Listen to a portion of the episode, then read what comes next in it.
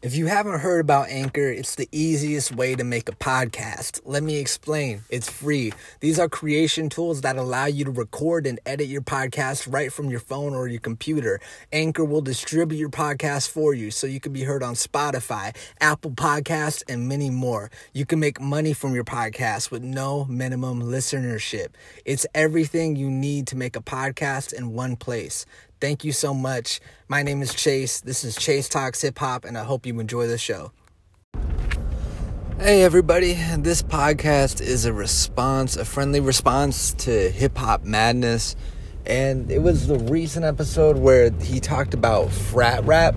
And I gotta say, I can't agree more because frat rap, when I think of subgenres in hip hop, I think frat rap definitely has to be the most uh, despised and annoyed. The only thing like that kind of felt weird was I, I, know they put Mac Miller on the cover because he kind of came out within that vein uh, originally when he uh, first started producing music. But with Mac Miller, I, I don't think it, it was the same thing like a, a Lil Dicky or a Sammy Adams or or something like that. But I really like the video, and I, I got a link so you guys can check it out.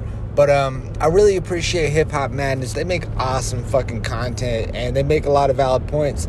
And I, I agree, really. And like when when it opens up, and the video opens up with Lil Dicky talking about how pretty much like he he doesn't his idea of rap is like anti-rap, and that he he's not trying to be cool and that he just wants to be noticed by SNL and Adam Sandler and all that. Uh, I thought that was interesting because I feel like this also overarches a bigger conversation about culture vultures and frat rap is just funny. Like this idea of frat rap, like it's it's really interesting. And then we had the the advent of Asher Roth, and Asher Roth again. It's it he really changed. Like Asher Roth is a dope rapper and that that I love college record I think was something that it kind of pigeonholed him it, it really did and um, it, does it does suck when you see people with potential kind of like lose out on an opportunity because of earlier things that they did in their career that are now kind of looked at as distasteful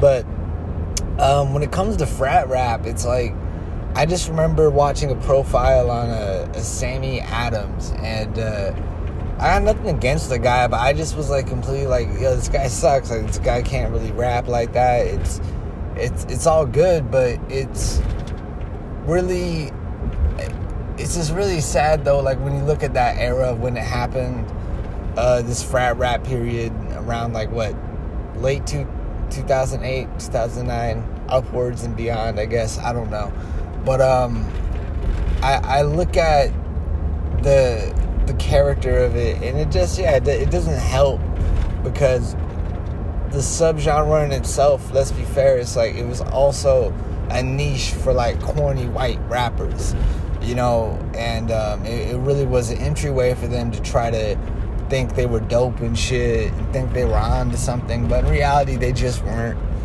and it's just fucked up, you know, to to a percent where you see like I know just just people get into it for the sanctity of making money, and especially when it's white folks and they don't really give a shit. Like Lil Dicky, like that whole entire video where he's talking about, I just want to get on TV, I wanted to be noticed, and this and that, and I figured rapping was a good way, and to to think like that's the whole reason, and you, you're, you're rapping. Did you think you were gonna get respect from the hip hop community? did you think that people were going to be like, wow, you know, like we, we really like the fact that you've kind of been deceiving us this whole time, saying you're like a Weird Al Yankovic? Because let's be fair, Weird Al Yankovic is more hip hop than Lil Dicky, for real. But um, any, anyway, sorry. But uh, with uh, the frat rap and shit, yeah, I, I fucking hate it. It's fucking, it's trash. But um, it, the story of Mac Miller is really interesting because he's somebody who really transcended that shit. If there's anybody who has a blueprint on how to transcend it, I think that's Mac Miller. And the big thing about Mac Miller is I just think he was a fun loving guy. He kind of got pigeonholed. But then when he started releasing more serious music, exploring his thoughts, his insecurities, uh, his life, his pain, all of that, then I think he developed a different connection with uh, his audience as well as a whole new audience. So props to Mac Miller and God bless his soul because it, even in his conversation, again, I think this might have been another Hip Hop Madness video. He spoke to Vince Staples and talked about doing college shows where he was the first hip hop act ever that these kids would see, and he felt bad because he felt like it was just because he was white. And then after that, he just stopped doing college shows. I really commend uh, Mac Miller for that because it goes to show that it just wasn't about the money. He deeply wanted to be respected for his craft, and that that's something that that artists need to take into account. Where when you're developing something, you're building a brand, you're building up who you are.